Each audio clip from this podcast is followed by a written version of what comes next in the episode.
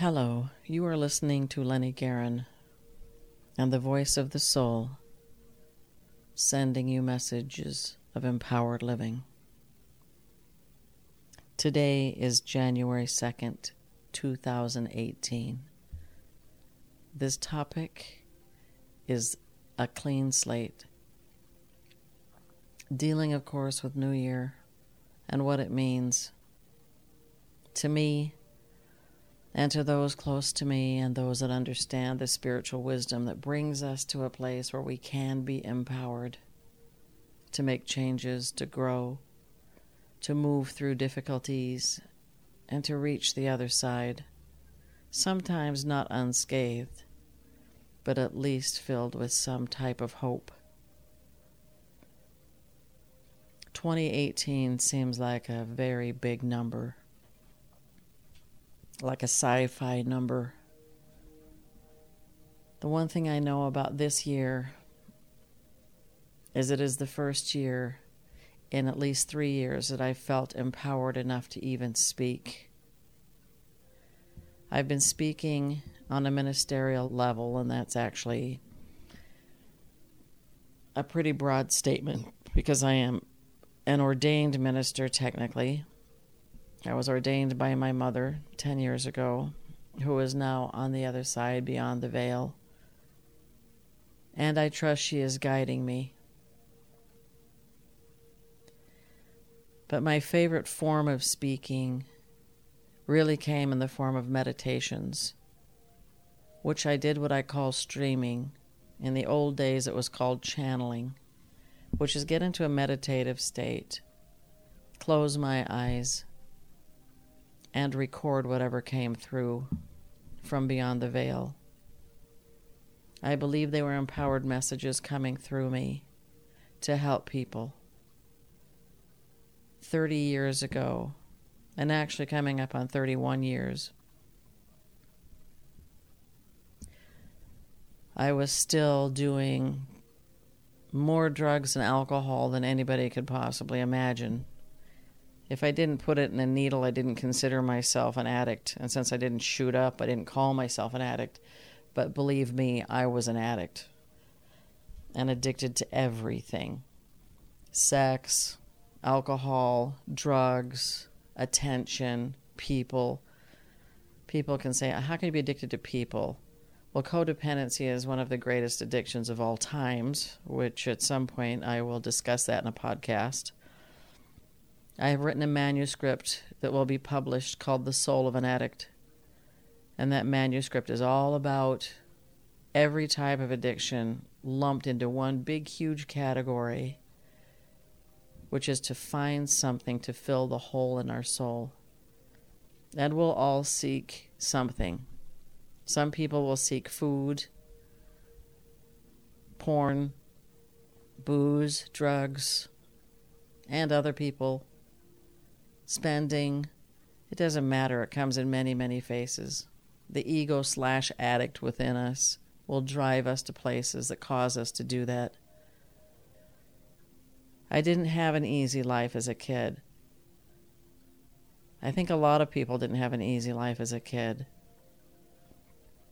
But instead of being in a place where I moved through it, I found a way to escape it and to also succeed, which was actually extremely dangerous. Nothing is worse than a functioning addict. It takes us a really long time to realize we have a problem. I bring this up now because I can't count the New Year's days that I woke up with the worst hangovers on the planet.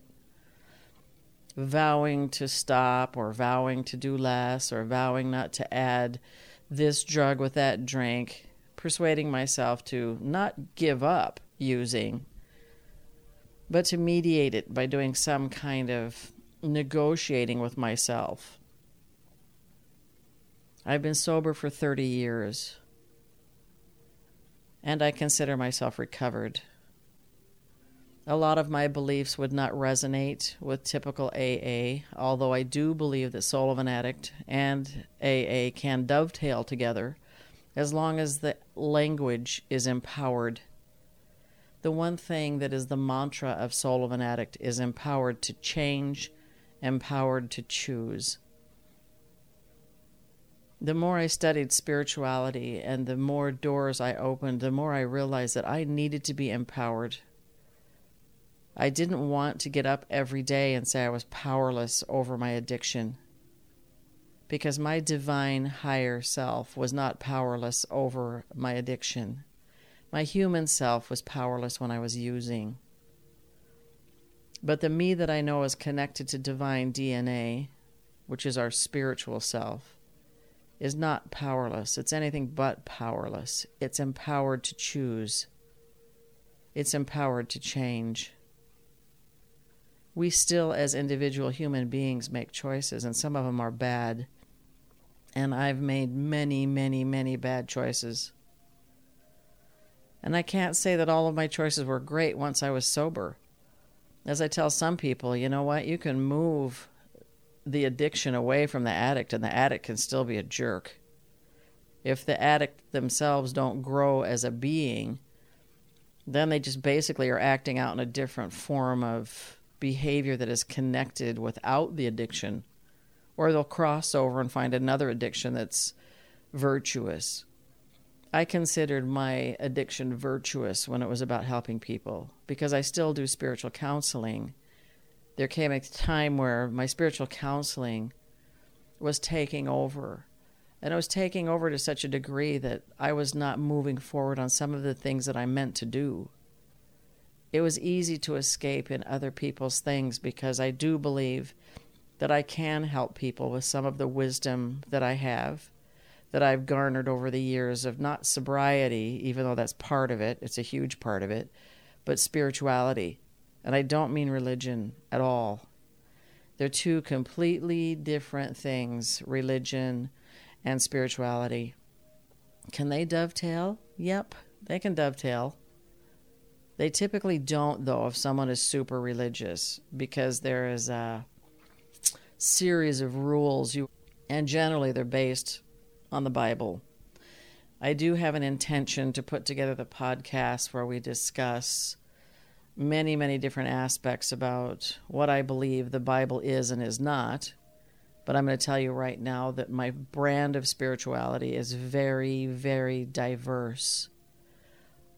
I'm sitting in my sacred space right now, which is my office and my study. And as I scan around the room, I have a Jesus statue. I have a Buddha statue. I have a statue we call Bujas, which is Jesus sitting in the lotus position. I have several Eastern mysticism type statues, deities. I have a lot of Native American spiritual symbols that are my own totems. This room is filled with every practical form of spirituality you can imagine. I laugh with my clients and say, I've got all my bases covered just in case there's a hell, which I don't believe in. I do believe that there is karma, and I do believe that we will suffer that karma in some form or another on this planet or another one at some point in time if we don't do what we came here to do, master the ego, and banish the addict. New Year's is one of the most powerful times to make choices to alter the trajectory of a dark path and make choices that can really put us where we want to be. There are only two times of the year that we have this kind of energy. And I mean spiritual, cosmic energy that is lifting us where we want to be. And strangely enough, this has been one crazy two months energetically. For those people who follow energy, and I'm not going to get into it because I'm not an expert, although I do follow things that I do believe impact me. And I will be putting on something that has to do with Mercury retrogrades because it's a huge impact on people. But we've been in a Mercury retrograde. We had a super moon. We went into a Mercury retrograde in December on a super moon. We went all the way through the retrograde going direct, and New Year's just ended, New Year's Day, on a full moon, while we're still in the shadow of the retrograde, which will end in a few days. It's been tough energy, but it's been powerful energy. It's life and death energy. Sometimes that means literally a lot of people pass away during this time of the year. They do it because it's like a highway to the other side. The veil is parted, and if people are in a place where they absolutely are not going to do their path, then they may choose to leave. That doesn't mean that suicide is an option because it is not. It is the worst possible option ever. I always tell my clients, especially addicts who think it's just going to be easy to just overdose and go to sleep and wake up in a different world. You never get away from the challenges you came here to overcome. You never do. You'll do them again. You'll come back and you'll do them again. So there's a karma attached to suicide that's a, a whole different conversation I'm not going to get into today because I want this to be about empowerment. Even though it's empowering to know that if you choose to take that particular path, you're going to come back and do this again, only worse. And then you're going to have to suffer all the pain you caused all the people for making a choice to commit suicide. That's why I say it's not an option. Yes, people can still go do it, but what I mean is if you're trying to get away from your problems, it's the last thing you want to do. There's no way around them. There's only a way through them. And there's a billion quotes out there that will tell you that you have to go through the challenges. We came here in order to grow as a soul and to master what our purpose is, to discover what it is, and then to do it. And it's really, really crucial that we figure out how we use what is our gift to help the world in some way, even if that's helping one person. If you help one person, then you've changed the energy of the planet. If you hurt one person, you have changed the energy of the planet. So, being able to clean the slate is pretty crucial. And the fact that the universe and all the divine beings that live in it give us the opportunity to create a new life on New Year's Day and on our birthday is pretty awesome. It's a do over. It doesn't mean that you get to just scrap what's happened that's negative.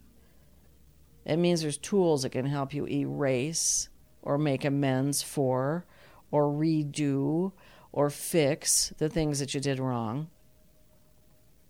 And then start the fire inside. Ignite the passion to do the things you're supposed to do, that you came here to do, because your life affects somebody else. I don't care who you are. Even if you live alone and you don't have a partner and you don't have children and you don't have grandchildren, you don't have any siblings or parents, you impact the world by the way you walk down the street, by the way you look in somebody's eyes, by whether you smile or not.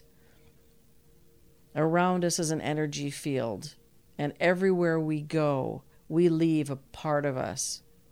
And that energy field can either be dark or it can be light and it's all determined by the choices that we make. New Year's is a critical time for change, to be empowered to change. And be and to be empowered to change, you have to be empowered to choose how you're going to change. When I was speaking at Key regularly, Key to Life Center, which was our spiritual center, which is currently on a hiatus, um, there may be a time that we will put it back together.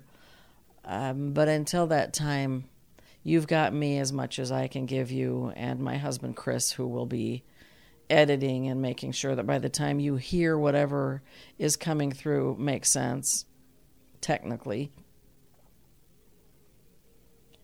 But it's important to know that 10 years of speaking, I've always used quotes. I think it establishes a point of reference where some people may remember nothing of what I've said, but they'll remember the quote.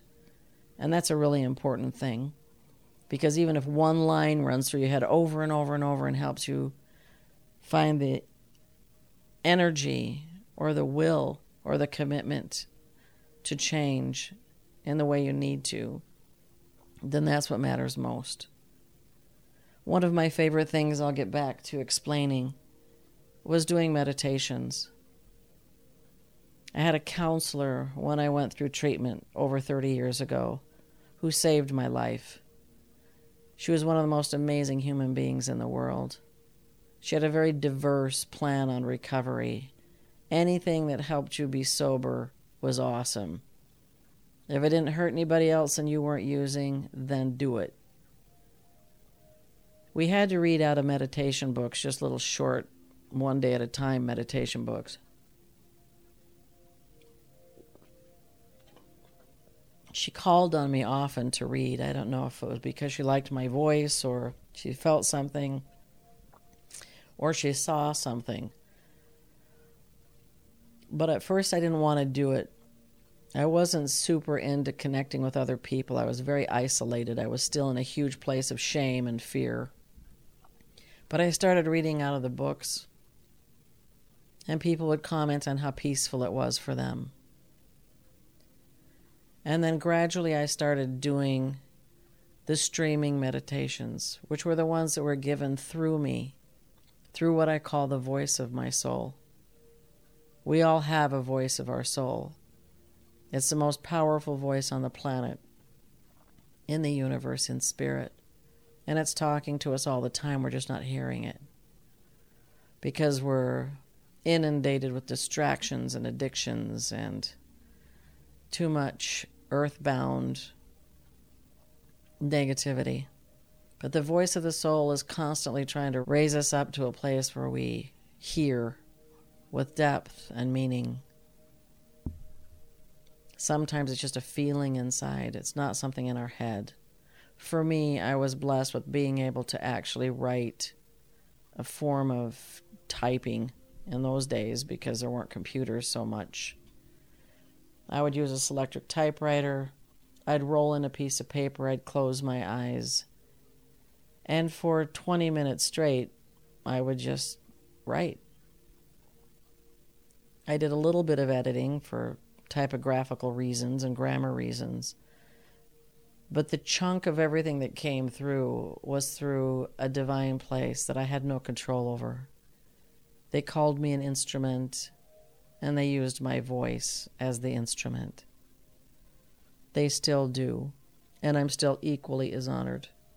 I do personalized meditations for my clients.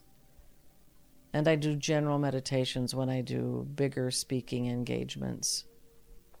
I hope to leave meditations that will parallel the message.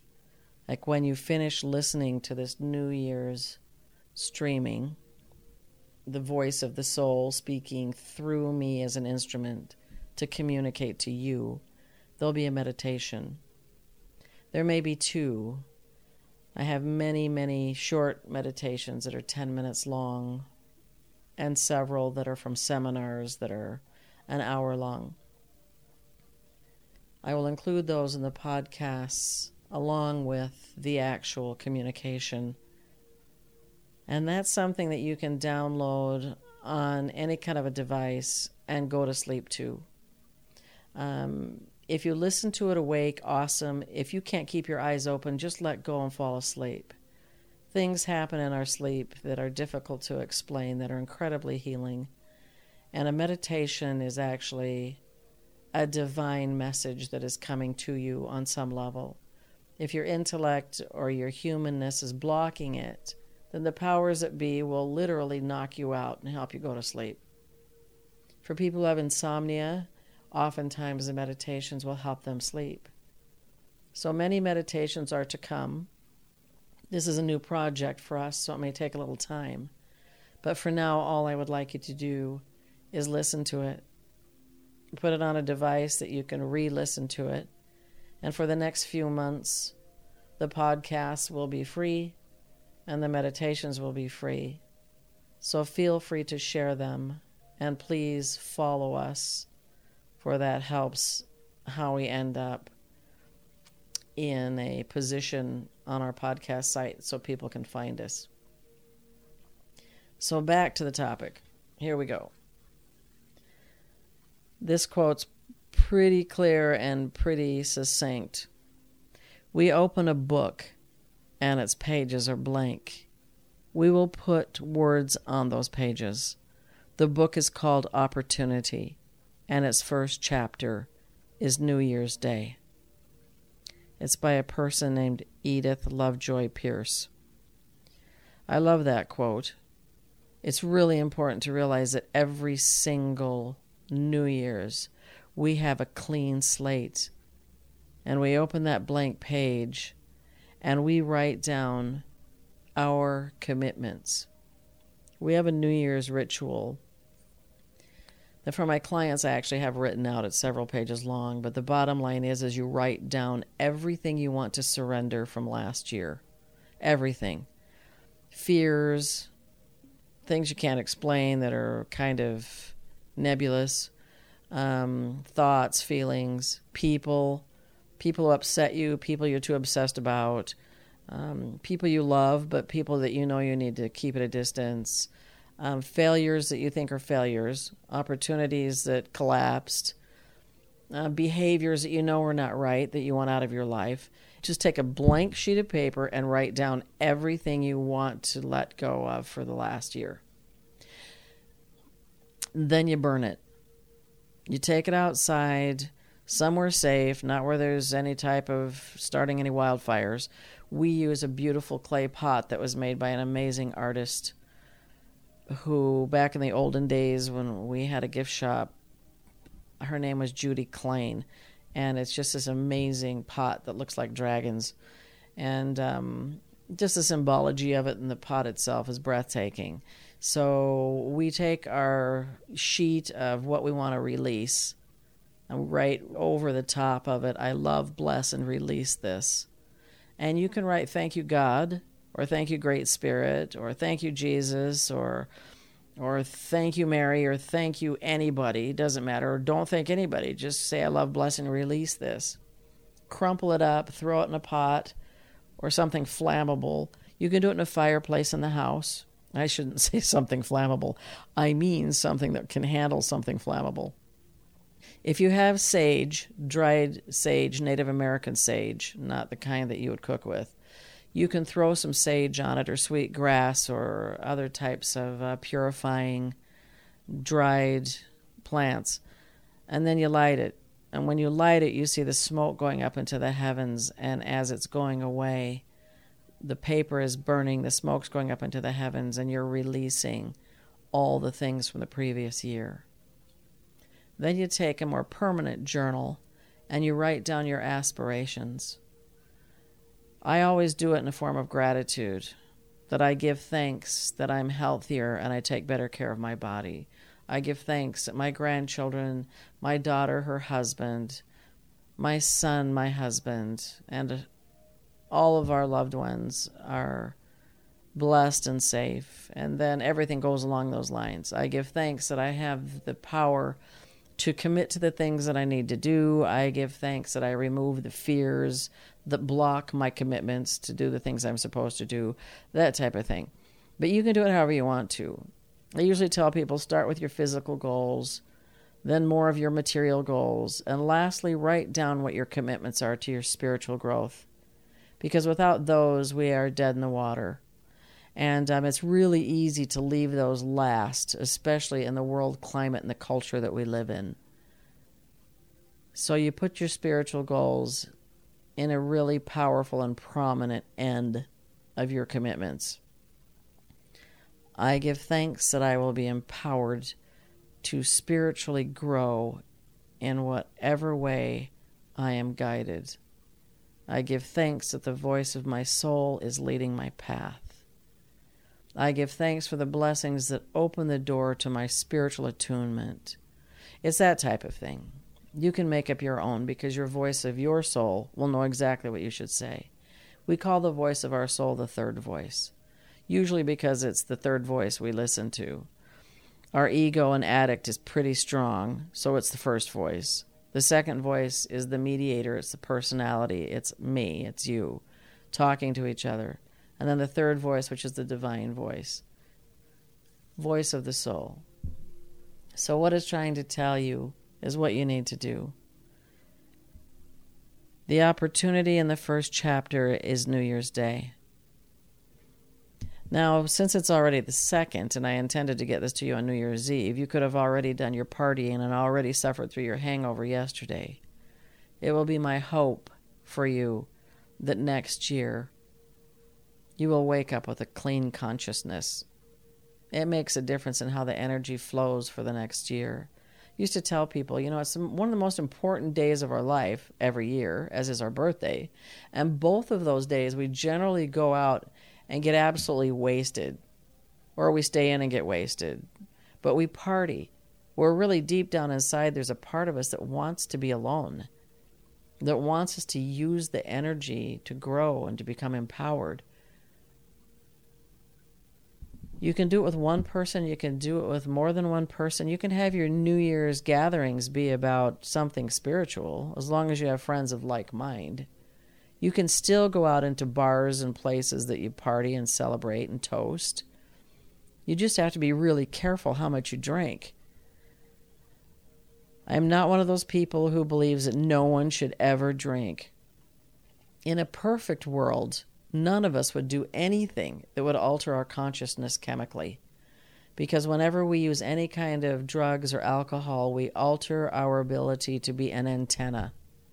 We are an antenna to the other side.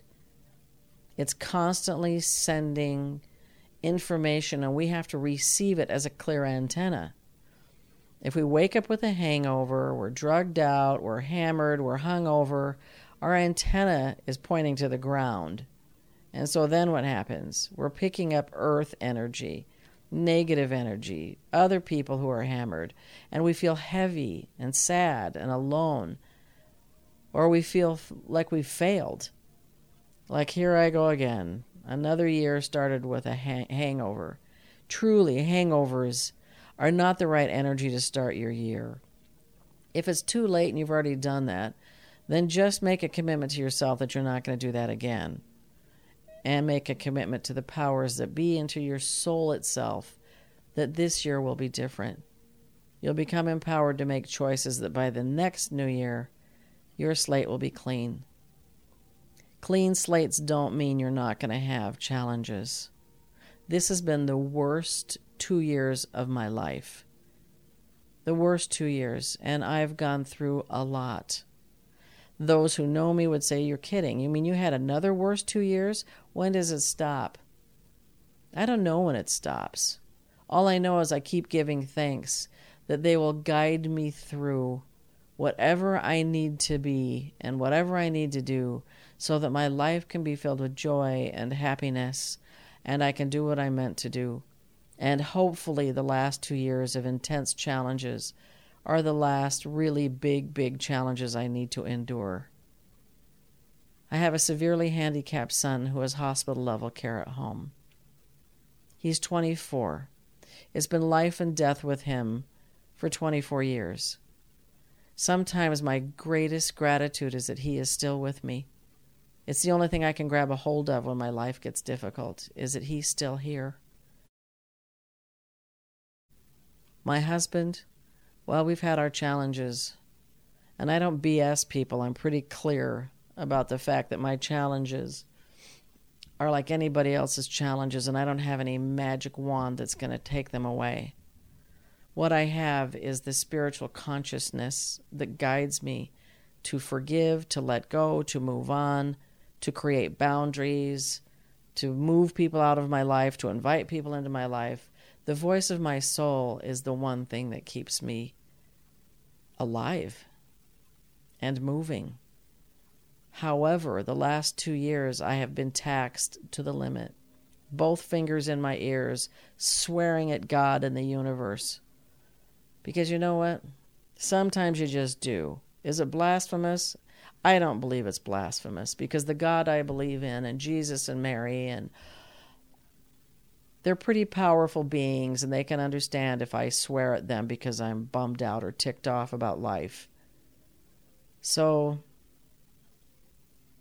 it's up to me to ask for the help to change it. There's an old belief system in metaphysics that says that which you fear you bring upon you. Well, sometimes I believe that's true, and sometimes I believe that's absolutely BS. Because our soul had a job to do when it came here. And we were supposed to grow. And sometimes really negative things happen to us because it turns us into who we're supposed to be. It helps us realize that there's more to us that we came here to do. And if we don't open our mind to that, sometimes our world gets rocked. So we'll dig deeper and find out who we really are. This is a quote by a guy named Michael Altshuler. The bad news is time flies. The good news is you're the pilot. I can't say how many times I've said, wow, time is just flying. But if I'm the pilot, then I can navigate that time however I want. I won't say I haven't um, wallowed in self pity and anger this last couple of years because I have. I've had moments of feeling truly watched over and truly guided and have met absolutely some of the most remarkable trauma therapists in the entire country. And through the pain that I endured, two individuals in particular, who I believe are here to change the world, crossed my path. And in so doing, have taught me so much more than I thought I already knew. And also gave me resources to share with my own clients. So, would I erase the last two years to not have met these two people? I don't think so. I'm crawling out of my own traumas, or I wouldn't be speaking right now. And the reason I'm bringing him up is because my New Year's, New Year's Eve, was spent writing down everything that I was grateful for surrendering, giving thanks for the negativity and what I learned giving thanks that I survived the pain so that I could turn around and find a way to reach out and rediscover why I'm here and what I can share with the world in some way. I'm going to be really honest about who I am because I don't intend to BS anybody. What I share, I share because these are my life experiences. My spirituality has saved my life more than one time. That's what I like to share in hope that I can give you tools that will make a difference to you so that you don't feel powerless. You cannot be powerless if you're connected to your spirituality. That's like calling God powerless or Jesus powerless or the great Mother Mary powerless or the great protector Michael powerless or any of the other deities that you believe in. Great Spirit's powerless. Well, Great Spirit's not powerless. The world's not powerless. We are not powerless. The object of a new year is not that we should have a new year, it is that we should have a new commitment to listening to our soul. That is by my absolute favorite, Unknown. Some of the most amazing quotes are unknown authors. I'm going to read that again because this is totally true for me, and I believe it's probably totally true for most people, depending on what kind of a year you had. That the object of a new year is not that we should have a new year, it's that we should have a new commitment to listening to our soul. As we find the tools and we navigate life, and we listen to our soul, changes can happen. And where we fit in everything that happens, from relationships to careers to children to grandchildren to not having children to partnerships to spirituality to religion to everything that concerns us, our soul is waiting to guide us. You just have to listen. And that's not the easy part listening comes in many forms. But if listening to me right now touches your soul in some way, or if the meditation that you're going to listen to after you listen to me right now touches your soul in some way, then your soul has taken you here. Somehow your soul guided you to this podcast and said, listen to it. Listen to it and find something. Doesn't have to be everything, just something. I tell my clients and anybody else I know that I have some amazing books. This room I'm sitting in right now has some books that are several hundred years old that spoke of the spirituality that some people claim that they have uh, created in the last 10, 20, 30, 40 years, which was really created thousands of years ago, but started to be published a few hundred years ago, a lot of it in England. I haven't read all of them, I've read most of them. And some of the books I love, love, love, love. I'll read them and I'll go, God, that is totally my Bible. Because the Bible basically means a papyrus that specializes in some form of wisdom. It doesn't mean what you've been taught the Bible means. Just look up the definition of Bible and that'll help you out. So they're all my Bibles, although some of them I don't like the passages. In other words, I might read through a book and go, God, I love this book, and I'll get like four chapters at the end and go, damn it. I don't like this. So the voice of my soul will say, Lenny, take what works for you and discard the rest. Just take what works for you and let go. Because all authors are streaming channels. They're instruments. They're bringing information in. Most authors, I should say, most spiritual authors. Now, since we're all human, we may be peppering our own humanity or lack of humanity in our writing. And so tune that out. Take what works that's divine and let go of the rest. Just make sure you're not letting go of stuff because your ego is trying to keep you away from things you need to know. And the voice of your soul will guide you to that. Whether we want them or not, the new year will bring new challenges.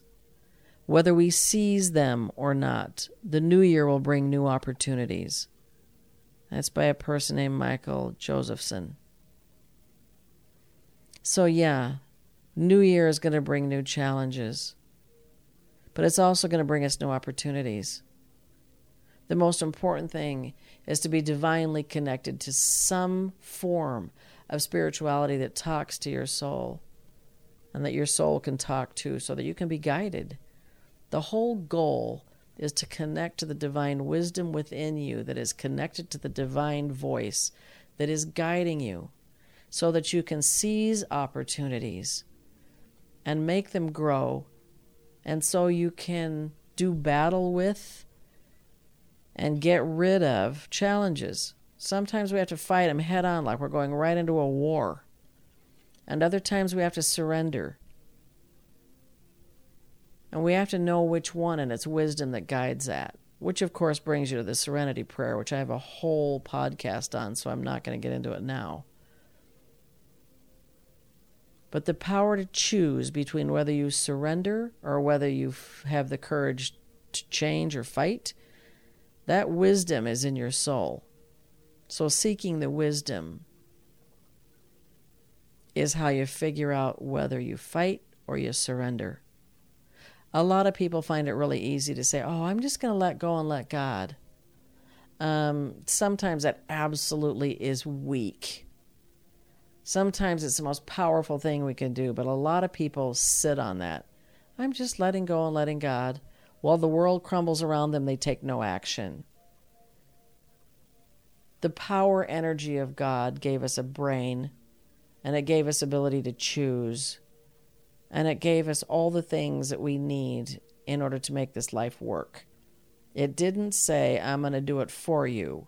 It said, here's the tools now, sometimes you have to let go. But if you're laying on the couch watching TV and wondering why life hasn't changed, or you spend uh, hours and hours and hours on Facebook to see who brushed their teeth at what time, that's going to be a problem. Because the tools of letting go and letting God doesn't mean you disappear in things that make you not think. It means that you let go and you take action on the intuitive process the voice of your soul is sending you. Shut off the computer, shut off the TV, shut off external noise, and write or read. And yes, yeah, sometimes technology is great. If it wasn't, I wouldn't be speaking to you right now. But listening to a spiritually inspiring podcast, be it this one or another one, is a little different than spending four hours on Facebook. Facebook does some wonderful things, even sending people to podcasts like this. But for the most part, there's a lot of empty space and time and escape. So choose how you use it. So, the first step in the new year to be able to truly make a difference in moving forward by again my favorite author unknown. A new year is the perfect time to get unnecessary people out of your life. It can't be any more clear than that. Unnecessary people out of your life. Who are unnecessary people? Unnecessary people are people who don't honor who you are who make you feel small, who hurt you, who control you in negative ways, not because they're protecting you or trying to protect you, but because they just want to control you. Relationships that are perpetually negative. And anybody else who takes any part of you and diminishes it repeatedly and no matter how hard you try, you can't reach a common ground where you feel positive connection with that person. Perfect time to get someone out of your life.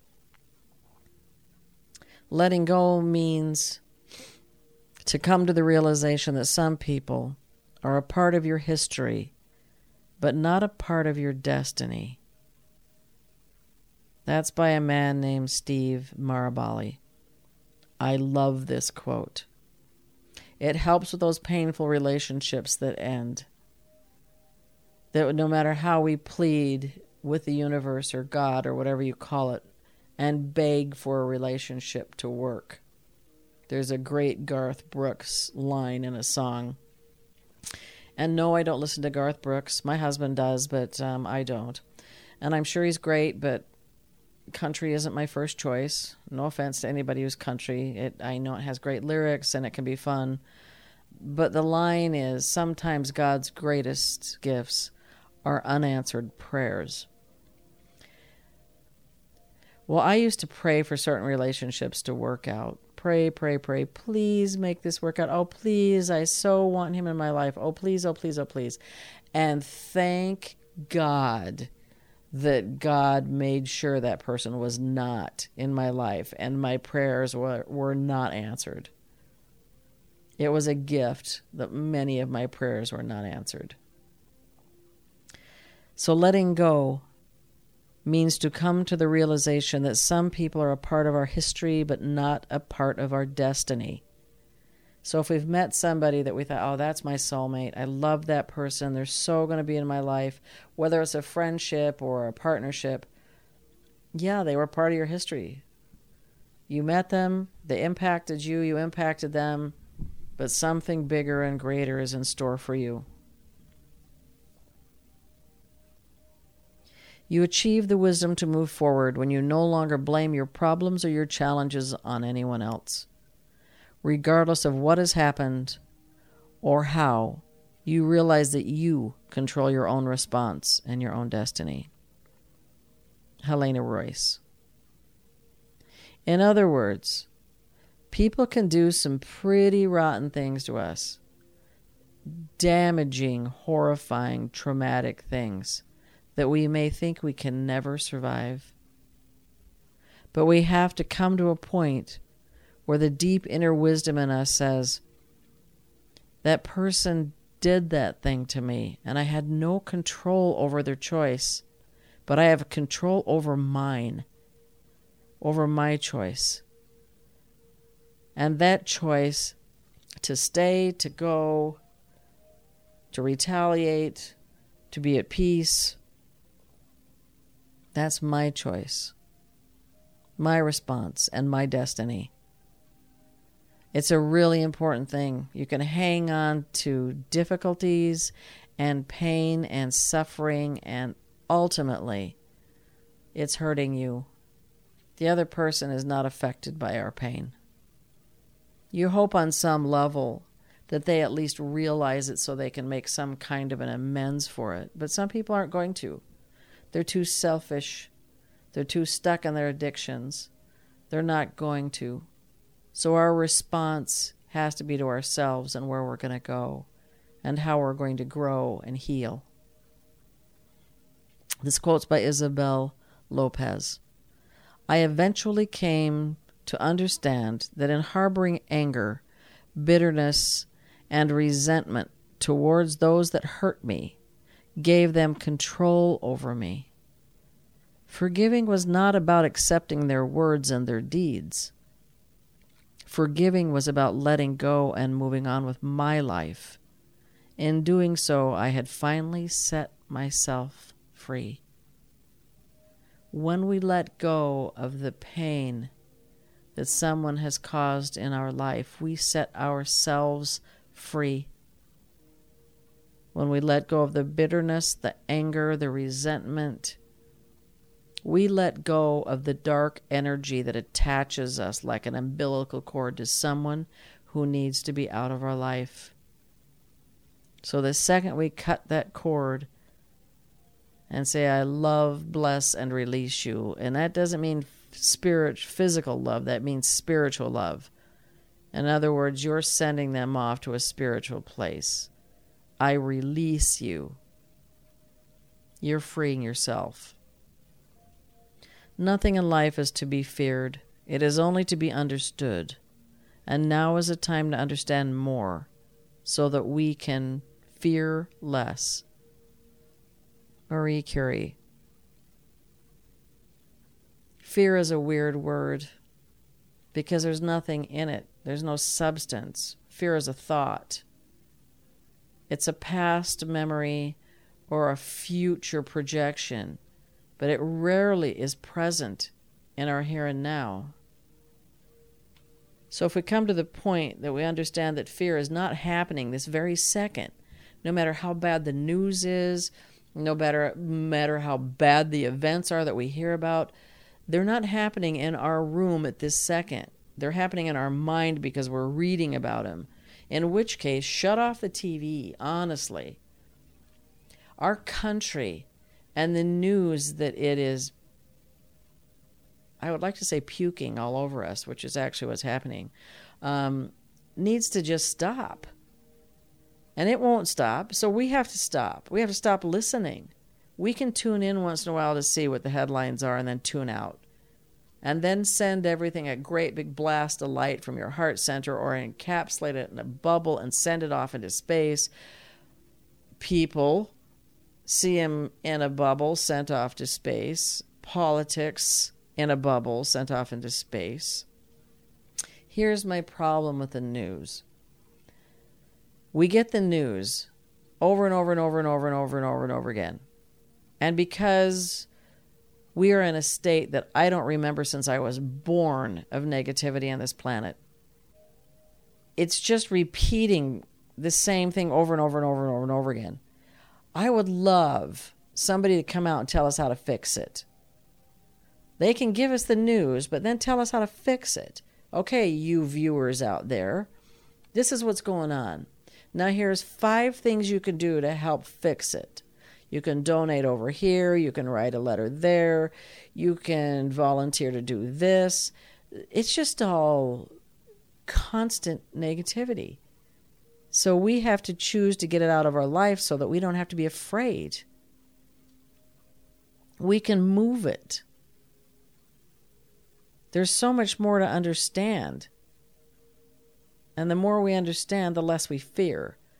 And understanding, I mean spiritual understanding. If there's a power and a greatness that is watching over us, that is actually protecting us, then what are we afraid of? What we're hearing on the news? Yep. So if you can't find a news channel that occasionally gives you an update, and I mean occasionally, with some kind of action you can take, then choose to minimize and I mean minimize, minimize, minimize your access to the news, and especially the gossipy contact with the news. Fear is a manipulative emotion that can trick us into living a boring life. That's by Donald Miller. A manipulative emotion that can trick us into living a boring life. Why do you think that is? Why boring? Because we start off this amazing new year with this incredible new energy, but we're afraid. We're afraid to step out. We're afraid to do what our calling is. We're afraid to even hear what the calling is. We're too busy beating ourselves up because we didn't act sooner, or because we're wallowing around in the negativity of the news, or we're in a huge self pity mode where we just let it happen over and over and over and over and over again to where we just say, Never mind, I'm going to do that tomorrow. Complacency sets in. And to me, complacency is flatlining. I call it flatlining because it's next to death.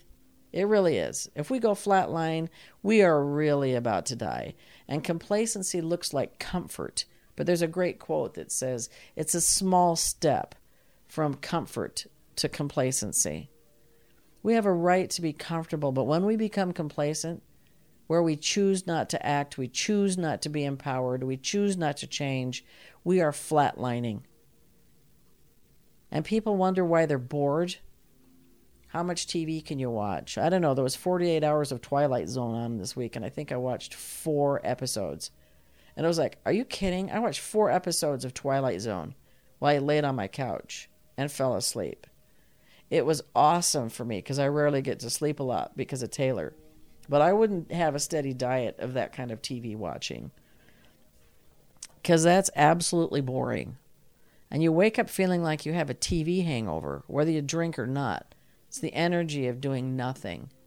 The energy of doing nothing can give you a hangover. And it stops us from moving. And fear does that a lot. Says, okay, we can't change anything out there, so let's do something super boring because then we're safe. Well, we're not ever safe from our soul path. It will continue to call, push, pull, create, sometimes devastate our world so we'll make the changes that we came here to make. But we have to listen and move. Our need to control will eventually cause us fear, anxiety, and pain. If we surrender to the truth that our divine creator is truly in charge, we can trust the journey wherever it leads. Helena Royce. I'm more of a controlling person, as most people know, and the people that know me that are listening to this are probably going to go, ha, ha, ha, yes, we know. I'm not proud of being a controller. People who are afraid, and usually people who end up in a position of having to um, grow up too fast because they didn't feel safe as a child, they typically end up being a controller, and it's usually older children who have younger siblings and not a lot of support. At least that's what you think. So you start controlling everything around you because you think that's how you feel safe. You control people, you control situations, and really you can't control anything. It's temporary and it doesn't really matter. But it causes us fear, anxiety, and pain because we can't really control. What we need to do is surrender to the fact that there is a divine creator However, you define that, I don't care. You don't have to call it God. You really don't. I went on a total agnostic rant for about 10 years where I didn't believe in anything. I just didn't. I was brought up with two very spiritual parents um, who ended up divorced, which was crushing. And I thought, okay, if they can end up divorced, then what the hell? Whatever they believe in must suck. But they weren't supposed to stay married. They both became really amazing people without each other. But as a kid, you don't look at it that way. As a kid, you look at it as okay, well, those beliefs clearly don't work because look at the chaos that just happened. The truth is, there's something that is in charge of our entire life, and whatever you call it will guide you on your journey, and you can trust it wherever it leads, even if it leads to pain because the pain will eventually pass, and this too shall pass. No matter what you're going through, just remember that. And this too shall pass. Because it does. And then one day you wonder why it hurts so much. Because it does heal and it does go away. Spiritual growth involves giving up the stories of your past so the universe can write a new one. That's Marianne Williamson. She's a great author. It's a great quote. Spiritual growth involves giving up the stories of your past so the universe can write a new one. So many people want to talk about their past, their pain, their challenges over and over and over and over and over again. If you don't let go of those, they just keep you in the past dark, non growth, complacent, escaping place. Purgatory. That's where it keeps you in purgatory. Sometimes it keeps you in hell, but you're choosing it. You're choosing it by living in the past. Your greatness is revealed not by the lights that shine upon you, but by the light that shines within you. That was written by Ray Davis. How many famous people are out there with light shining on them? They have all the attention, they have all the money, they have everything. Or so it seems. But that isn't greatness. The greatness is the light that is within the people that take the step to use whatever power, strength, wisdom, gift, instrument they can. There are wealthy, famous people who have changed the world in a beautiful way because they have committed to using their wealth to help humankind. There are those that use it strictly for their ego and there are those who use it because they know it is their purpose to have it. They were gifted the ability to make money and succeed and to be in front of people so they can make a difference in the world. And those people have true greatness because the light is shining from within. Your soul knows the geography of your destiny. Your soul alone has the map of your future. Therefore, you can trust this indirect, oblique side of yourself. If you do, it will take you where you are meant to be. That's by a man named John O'Donohue. Your soul knows the geography of your destiny. Your soul has the map of your future. So if you trust this oblique side of yourself, it will take you where you're meant to be. With everything that has happened to me in the last couple of years, if it weren't for the voice of my soul who kept telling me to get up, to live another day, to know that I wasn't done, to know that I wasn't going to be crushed, to know that I had a light in me that still needed to shine, I don't know where I'd be. Sometimes that voice would speak to me when I had both fingers in my ears, crying my eyes out, or screaming and yelling, throwing tantrums at the universe for my pain. But somehow, not such a still small voice, but an empowered, amazing, gifted soul voice guided me, dragged me sometimes but guided me where I needed to be.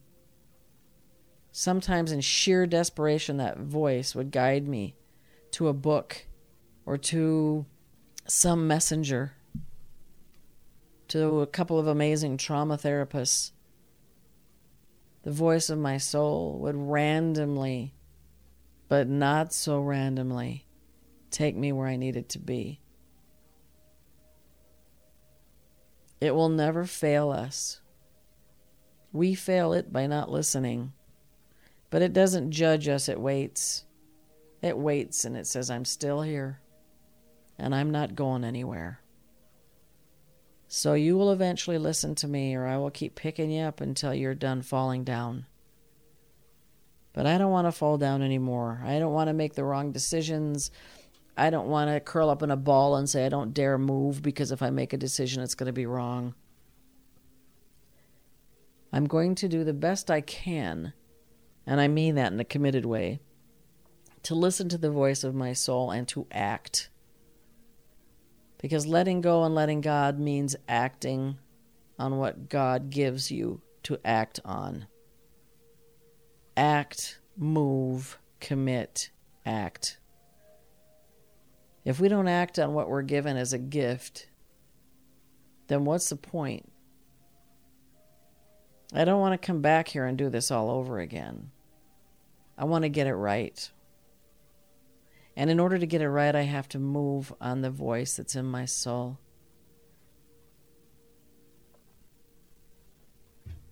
I believe life is constantly testing us for our level of commitment, and life's greatest rewards are reserved for those who demonstrate a never ending commitment to act until they achieve.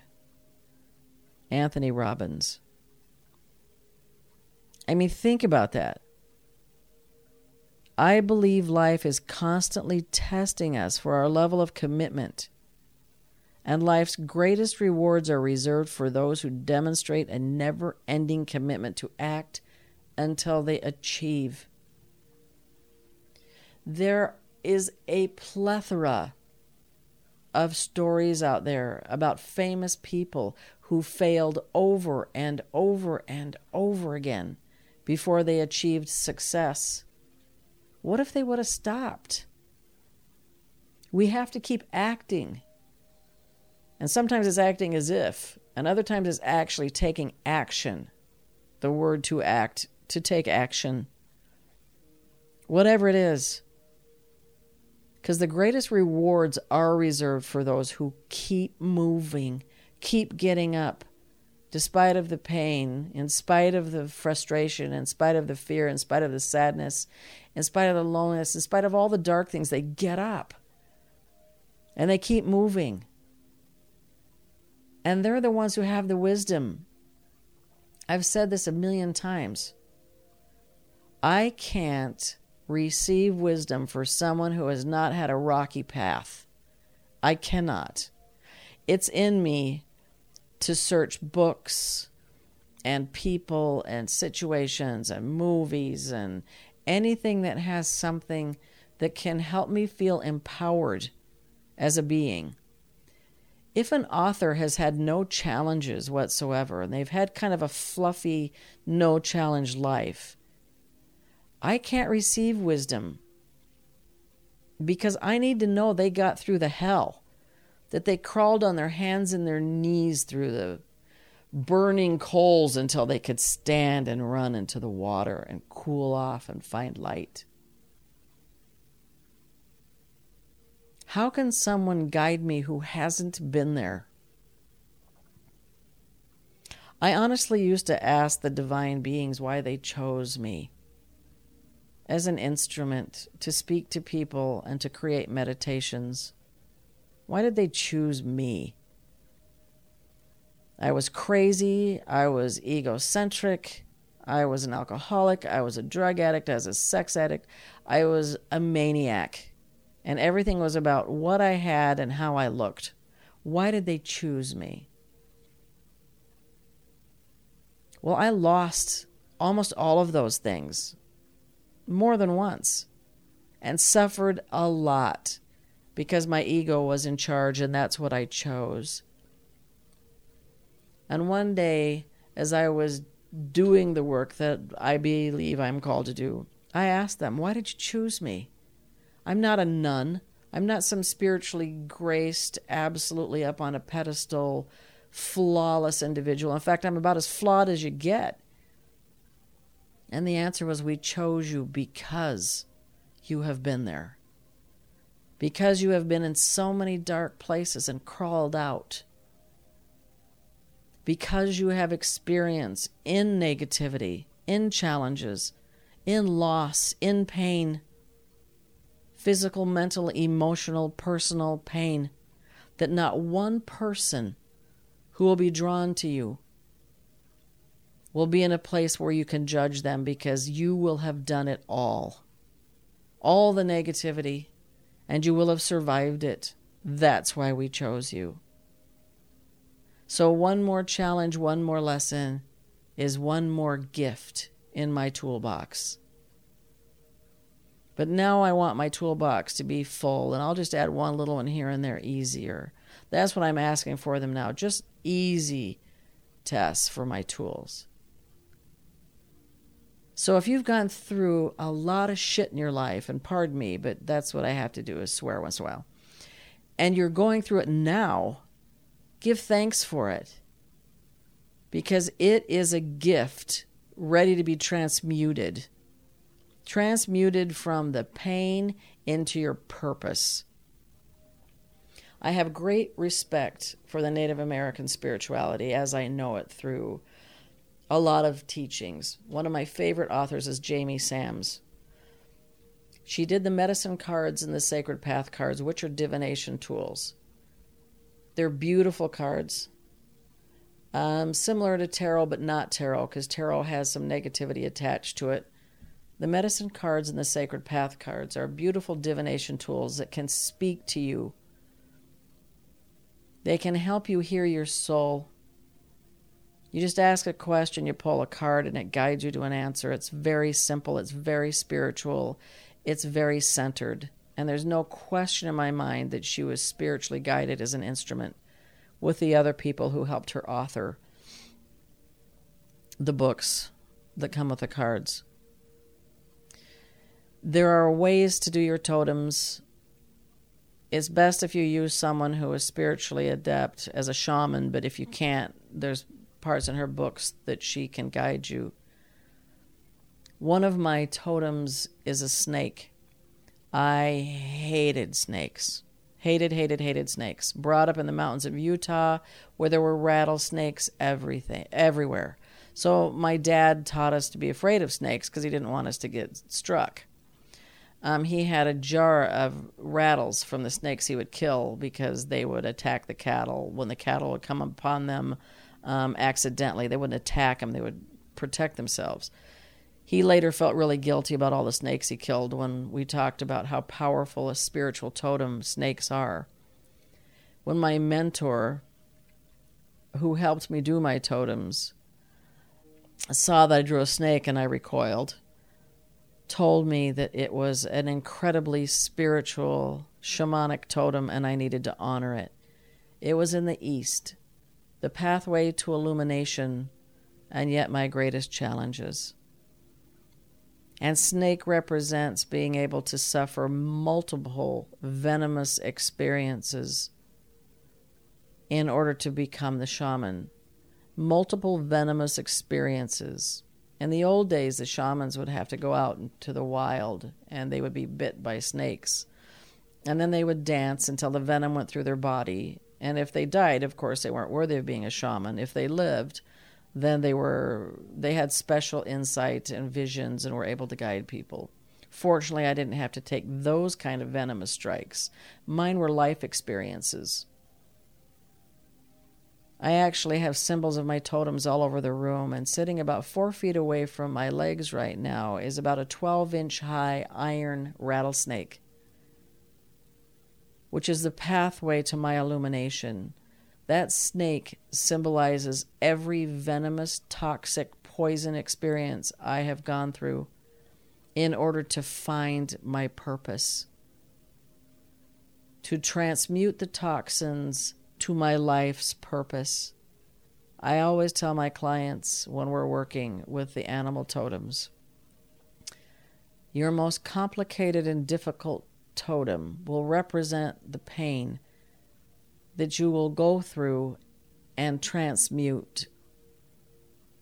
And once you transmute that pain, you will find your purpose. So ultimately, your pain becomes your purpose. So as the year ends, and you look at the things that have happened from this year or any years prior, Whatever has been the most difficult challenge that you were able to overcome became your purpose. And if it didn't yet, go back and revisit it just long enough to see what the lessons were. My mom used to say, Give thanks for that. I'd say, I'm not giving thanks for that. Why would I give thanks for that when something really shitty would happen? Give thanks for it. There's a blessing in it.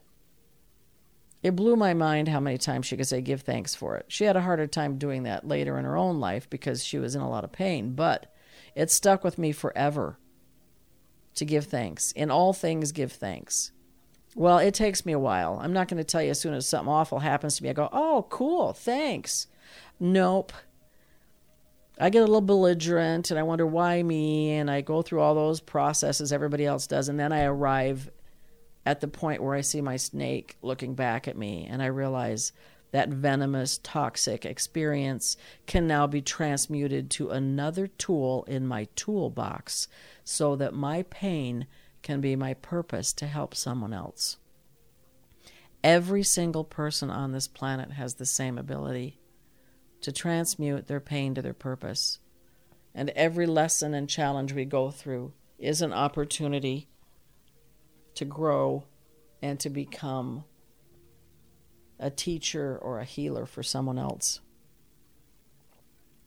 Change is the essence of life. Be willing to surrender what you are for what you could become. That was by Reinhold Niebuhr, who wrote the Serenity Prayer. Change is the essence of life. Be willing to surrender what you are for what you can become. We oftentimes think we've created this us that we want to be, how we're perceived in the world. Um, I definitely came from that karmic path. How do you look? You know, how, what do you wear? What do you drive? What do you live in? Um, how important are you? Do people know who you are? blah, blah, blah. Um, even though I think there is a place for that because it can give you a voice, it's not what we're supposed to be as far as how it's not on this it's not the superficial level of how we're projected into the world. What we are is what we give to the world. It's what the world sees, it's what the world picks up, it's what the people around us feel from us. You know what it feels like when you walk into a room and you're repelled by somebody and you just want to get away. Or someone walks into the room and you just glow knowing you're going to be able close to that person because they emanate a wonderful, beautiful energy. But if we've put ourselves in a box and said, This is who I am, and that's where I'm going, and especially if it's driven by the ego, because it looks good, it's attention getting, but it doesn't really have any depth it's not going to take us anywhere except to more challenges. We have to surrender the part of us that we've hung on to that says, This is who I have to be in order to become who we're meant to be. That takes a little soul searching and definitely some soul voice listening. I would like to end with this one because I love it and I've used it a bunch of times. When you set an intention. When you commit to change, the entire universe conspires to make it happen. When you set an intention, when you commit to change, the entire universe conspires to make it happen. There is a divine force in this universe that is guiding our life. It's creating what's called divine network a divine network that opens all kinds of abilities for us to connect with other people and situations for our successes and our purpose. But we have to act, we have to commit, we have to listen to the voice in our soul because the universe is conspiring for us to manifest our highest destiny our guides, our guardians, the divine ones, they're all there saying, hey, just act. Take one little step each day. Sometimes a vision might look too big to be able to bite it off and chew it up. In which case, take one step a day that's smaller. Make one phone call. Do one thing. Just do one thing. Take one step. Because each time you take a step, there's another step behind you that's left for someone else. And you'll realize eventually as you're climbing the steps, oh, look at all those steps I climbed. Wow, that's awesome. When you choose to take an action on something that is going to benefit humankind, the world, animals, the environment, um, other people, especially those who are in need, who can't do it themselves, when you choose to help another person and this world at large, there is a power that will radiate through you, and you will become the instrument of light, of truth, of growth, of meaning. It's waiting for you to grab a hold of it. It's waiting for you. This is a clean slate. The clean slate time. Look at it and start writing on it what you want to have happen, taking in account that what you choose matters. Choose something that can bless mankind, humankind. If it's making a lot of money, then make a determination that you're going to give a lot of it away to help humankind who's less fortunate. The universe is conspiring to help you manifest your destiny, and today is the first day of your clean slate.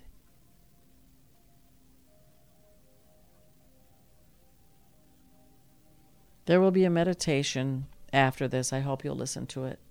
It will give you some guidance in the meditation on how you can surrender last year and embrace this year. I know we're coming into some really important and powerful times. And those who are the light bearers, the spiritual ones who want to grow and become the best soul they can, are being called. If you're listening to this podcast, you are being called. The slate is clean. Choose what you want to accomplish and act. Peace be with you. Peace.